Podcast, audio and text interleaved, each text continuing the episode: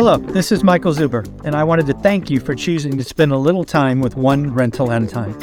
My life's mission is to help investors close 1 million rental properties. In order to tackle this crazy goal, I will need your help. If you like this episode or any of the content we produce, please share it on social media. If you get one of my books or perhaps one of our 500 cards, please take a selfie and tag one rental at a time. Now, on with the show. All right. Hello, everyone. As you can see, Michael is on vacation. He's not here, but I'm here with Casey Franchini, and we are going to talk to you today about our ideal rental properties. So, we're everyone's out there looking at rentals. We know this is a tough market. People are having a hard time finding properties. One of the most important criteria I found is to have a pretty clear buy box. I know Michael talks a lot about, about this. Casey talks a lot about this. So, we're just going to share today each of our own buy boxes. So, Casey, welcome to Michael's show. Great to be here talking to you. I love it. Yeah, this is so fun. I love this format. This is very fun. Yeah, it's a, it's a so, takeover. Yes. Okay. So buy boxes are very important. And I kind of feel like you don't know what you're doing if you don't know what you're looking for. Just saying, I'm going to buy anything, whatever's out there, whatever cash flows. That's not really a smart way to go into things. You need to know exactly what works in your specific market. And sometimes you might have different sub markets where there's different buy boxes for each type of neighborhood or area that you invest in. So for me, I invest in A, B neighborhoods and also C neighborhoods. I stay completely out of D neighborhoods. And let me tell you, they are abundant in Memphis. Okay. Memphis is one of the highest crime ridden cities in the country. So you have to be very careful where you buy. And it's definitely street by street. There are million dollar homes. And then two streets down, there are $15,000 shacks. So really understanding your market, like Michael says, do the work and understanding what cash flows and what's a good deal is really important. So for me, I have kind of two different buy boxes. Um, they're very similar. So we'll kind of talk about my favorite buy box, my ideal properties, my ideal criteria, and that would be my AB neighborhoods. So out here in Memphis, um, I prefer certain neighborhoods so that's one criteria is my zip codes. There are a few zip codes that meet that AB criteria, and I really do not stray from them. Um, these neighborhoods have specific schools with that are very desirable, and people will move into the neighborhoods, and my properties will have a higher demand and get a higher rent because of the schools. Again, Memphis has some pretty bad schools, a lot of gangs, and so if you want your kids to go to a quality public school, there's just a few around. So that's very important is my schools. Um, the next, which isn't quite buy box criteria, but it is very important, it's also crime. So even in these zip codes, there may be some parts of the zip code or the area that has more crime than other parts. Um, a lot of uh, like um, what's the word landmarks or whatever may define these crime areas. Usually, it could be like a, a major a major street or a river, a stream um, a shopping center, you know, be on one side or the other side is nice or worse than the other. So those are overall things that are important to me. But as hey, far see, as a strict what, what, buy box, can, can I ask you a question on that? Because yeah, people yeah, might be sorry. wondering when, you, when you're looking at a neighborhood and you're trying to determine, all right, this this side of the street feels good. This side, of, do, do you look at just kind of gut feeling? Do you walk around the neighborhood? Do you look at stats? Like how, how does someone actually determine that when they're on the ground? So so okay, back up just a tad. So I'm local to my my buy box area. I'm local to my market. So I have the privilege I can get in my car and go drive, right? I know it. Now, for people that are out of state investing, you don't have the privilege to get in your car and go hang out at night, drive around, check out the grocery stores and see what kind of people are there. So you have to rely more on online platforms. So for those people that are likely investing out of area, um, as far as safety and crime goes, there's a few things that I could that you guys can check. Um, SpotCrime is one of my favorites because SpotCrime will tell you exactly what type of crime is going on. Uh, whether it's shootings, assaults, robberies, burglaries, arson. That's a fun one to see. Um, that's not fun, but you don't see it often. So when it pops up, oh, arson. um, and then Crime Grade. It's an overall crime grades um, platform, and it will show you like a, a heat map of the crime in the area. So it can get to give you a good idea of the general area of crime, what's going on, and then you go to SpotCrime to see, okay, what kind of crime is actually happening. Um, and then otherwise, Google Street View, you know, is very nice. Just make sure you check and see how old the Google Street View is down there in the bottom right. Um, it will when you're driving around a little yellow man, you know, Google Maps, you can kind of look left and right and look and see the types of houses. You want to understand if you're buying in an A, B, C, or D class neighborhood. Yeah, and that you makes can sense. see real quickly, yes, when things trans transcribe from, you know, A to B to C to D, you're like, ooh, better back up. U turn, yeah. other yeah. direction. Yeah, got it. Love it. So number one location for you, your AB locations, zip code, school district, crime, kind of the grading of crime. So that's your kind of starting point. What else do you yeah. add to, to your ideal properties? So once I've got that down, and that really has helped narrow exactly the neighborhoods I'm looking in, now my real buy box comes into play. And that is style of home, beds, baths, square footage, amenities, and other things. So I look for three bedroom, one and a half bathroom properties first because the one and a half bathrooms rent faster and they can get more money than the three ones. Now I know coming from California, people go, one bathroom, nobody's going to rent that. That really depends on the area. A lot of places in the South and in the Midwest, one bathrooms are very, very common for families. And you may not get into a two bathroom situation until you're in a higher price point or a mm-hmm. higher rental point. I'm not sure if that's the same for you.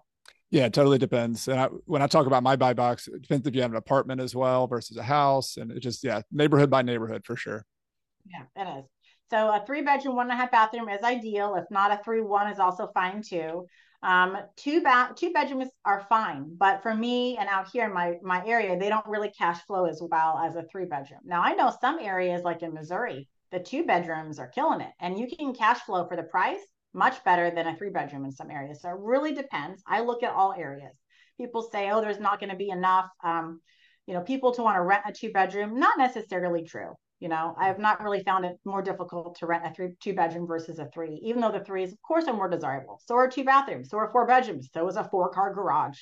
But not everybody can afford every different level, you know. So there's something for everybody.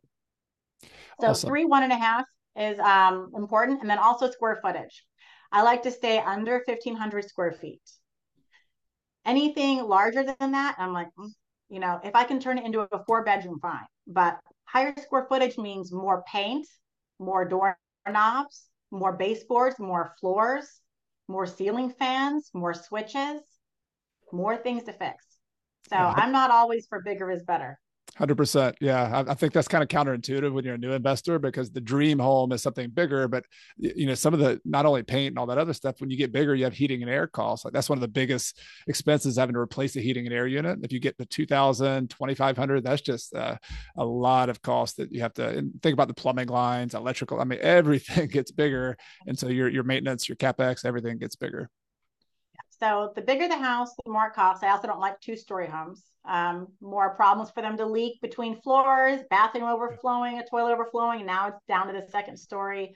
Um, when Blake and I lived in California, he was you know, sitting on the toilet downstairs, and all of a sudden, drip, drip, drip. He kind of stands up and pokes a hole. and I'm never gonna forget that. And that was you, such a long time ago. You didn't get that on video, did you? no, I was not in the bathroom with him at the time. Thank goodness.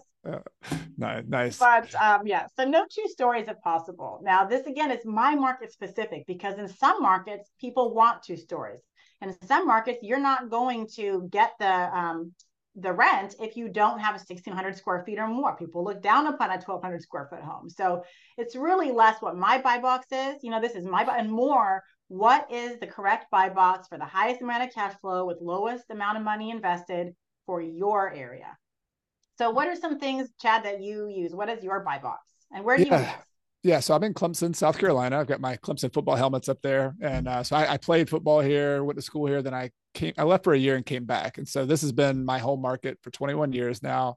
And so college town's a little bit different animal. It's got it's got kind of a, a, almost two different markets. You have your single family house um, long-term rentals, some faculty members, but really just a lot of people just like living in a college town. So you have your non-student rentals, and then you got your student rentals. And so I'll talk about my student ones first. We we sort of grew into student rentals. We started off with houses and just regular, you know, like my my favorite house is a, like a brick ranch uh, style house, one story, three bedroom, two bath with a crawl space. And I, I like like low maintenance type stuff. I, I was nodding my head to everything you said. I think just a really efficient house that's very easy to manage and it also has a high rent to, to square foot ratio. Like that's a mm-hmm. that's something I don't think a lot of people look at. But if you the bigger the house is, you might get more rent. But it, is the rent per square foot really bigger? It's typically not. Um, so there's like this this curve that goes up um, where the the rent per square foot gets worse and worse and worse the, the larger you go. So I guess I, I started with my kind of non-student rental, just a single family house a garage would be nice. I had a friend one time who used to say they call those like mouse trap houses where it traps people in because you have so much storage. If you have a lot of storage in a house, people just put all their stuff in there and you you tend to have long-term tenants, which I love with single family houses. You want somebody to stay there, feel comfortable there storage you know because if they most rentals don't have a bunch of storage so if you can have a place where you rent you rent at a reasonable price you give them storage you take care of the maintenance you can have people stay in houses for 5 10 15 20 years. I've heard people have mm-hmm. longer than that. So that's that's the goal with my single family house long-term rentals. Student rentals are a little different because the average turnover is like a year and a half for every student. Sometimes we get a phd student who stayed like three four or five years but that's not wow. typical so we really have to focus on it's almost like the short-term rental business a little bit that we don't we've mm-hmm. we've moved away moved away from furnishings um, but if we can because it's just that's a whole nother level level of hassle we don't have to do that in our market right now yeah but, do you rent by the room or do you rent to the whole place we rent the whole place. So the, kind of a, another kind of misconception about college town. Well, not misconception. A lot of people think, oh, get a house that has five bedrooms. You can rent to five students. But at least in our market, the zoning doesn't allow that. You can only rent to two people who aren't related because uh, you have to get a rental license every year. And so they actually inspect it, they inspect your house every single year. And you have to, in, in most like single family zoning, especially, but also a lot of the apartments and townhomes, mm-hmm. you can only you can only rent to two people in a typical single family house. If you get a four bedroom apartment, there's some different zoning rules. So you have to really understand it. Like some apartments you can rent to more than two people. But the point the point is like, do you a single family house doesn't make as good of a college student rental as you would think, even if it's a three or four bedroom, unless it's right. outside this. If it's outside the city limits of Clemson, then there's a little niche for that as well. But for me, my ideal student rental in a college town, you have a big range of uh, rent prices. So like you have brand new student rentals downtown with like a health club, you know, it's like the luxury, you know, really nice. Those go for about 1500 per bedroom right now uh, 1400 per bedroom. Oh. so, so really high. If it's a two bedroom place that's like 2800 bucks right? Um, yeah. whereas my rentals are two bedroom one bath um, older apartments that we fixed up and those go for about 800 to 900 dollars per apartment. So like 350 to 400 dollars per bedroom. So you know it's like a third or a fourth of what the the luxury rentals are. And so i'm looking for smaller efficient rentals. One bedroom is my ideal. Actually a studio or a one bedroom would be my uh, some of my best rentals because i found a lot of college student rental the people who are willing who want more affordable rentals they're kind of done with the whole roommate thing. They're like no i just want to have my own spot have my own space privacy. So we rent those super easy. So like if we can be a, a one bedroom or maybe a two bedroom it's on the bus line. It's about a mile and a half or two or less from campus, from downtown. So convenience locations, number one. Instead yeah, of school, yeah. instead of school districts, I'm mm-hmm. looking for convenience to the amenities that people where they go to school, where they go to, to the bars, things like that. And then I'm looking from an efficiency standpoint, very similar to your buy box with single family houses. I want to have the, the most rent per square foot. And for me, that would be like a four, 400 square foot studio apartment would be the best because those rent for about 700 per per studio. Um, so you can that. get a lot of lot of rent for a very small space, and if you have a 10 unit building, a 12 unit building, which we do in some cases, that that's when you can get um, a lot better kind of efficient cash flow for your building. So, what kind of made the transition for you from regular old long term rentals to student housing rentals?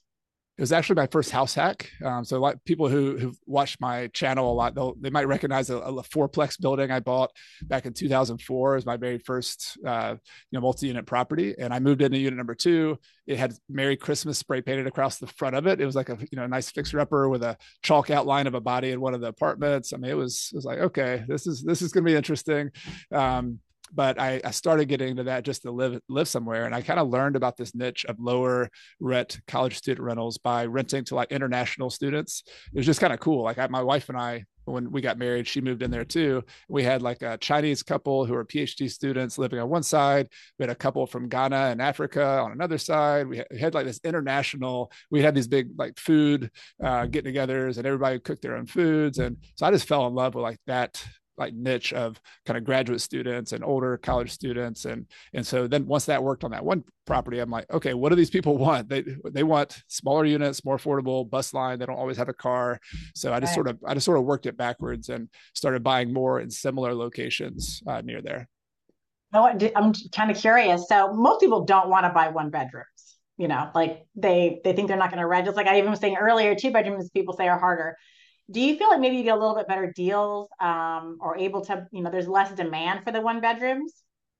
no there's actually see, I, think this is a cool distinction like i think in a suburban area you know i would consider memphis mostly suburban where single family houses mm-hmm. people people want to live yeah. in a single family house they want to go to school like in that case one bedrooms are kind of eh you don't you don't want to mess with mm-hmm. that but if you're in a more more urban environment which clemson is a mini urban environment so if you you got to really understand your market and say like urban suburban urban suburban and so if you're in new york city like efficient apartment, cool. Like people are cool with that. You know, Chicago, even probably San Francisco, LA, if you're in a downtown area. And so my area is a little mini urban area. And in that case, one bedroom as a rental is, is in more demand. Like it gets, you get more per bedroom for a one bedroom than you do for a two or three bedroom. And from a purchase standpoint, most investors look at multi-unit properties like on a, a price per unit basis. So, like I, I bought a 14 unit, uh, it was two buildings, 14 units, they're all studio apartments, and those I think what do we buy those for? I think it's about ninety thousand dollars per, no, a little bit less. Unit yeah, 70,000 per unit, which was a pretty good deal at that point. They're probably worth 100,000 per unit right now. And so it's just, it's, it's more, it's more about the rent and the net, net operating income, like more of a commercial property than a single yeah. family house. I love it. I feel like so many people want to go online and find a guru and copy their buy box and their, you know, copy their buy box. So this is a really good example of why you can't do that. And you really have to learn your market and figure out what your specific buy box is for you and the style of investor that you want to be because everybody is different and has, you know, different strategies and different desires. 100%. So I hope the takeaway is exactly what you said, and that people will take the principles that we have. Like we have very different buy boxes, which is amazing. Like look, look at this two successful investors doing it in two different ways, but try to find the principles, those location, those efficiency principles, figure out what your market's all about and apply it to you. So Casey, thanks for sharing the details of your, your properties and look forward to talking to you some more on another call. Sounds good.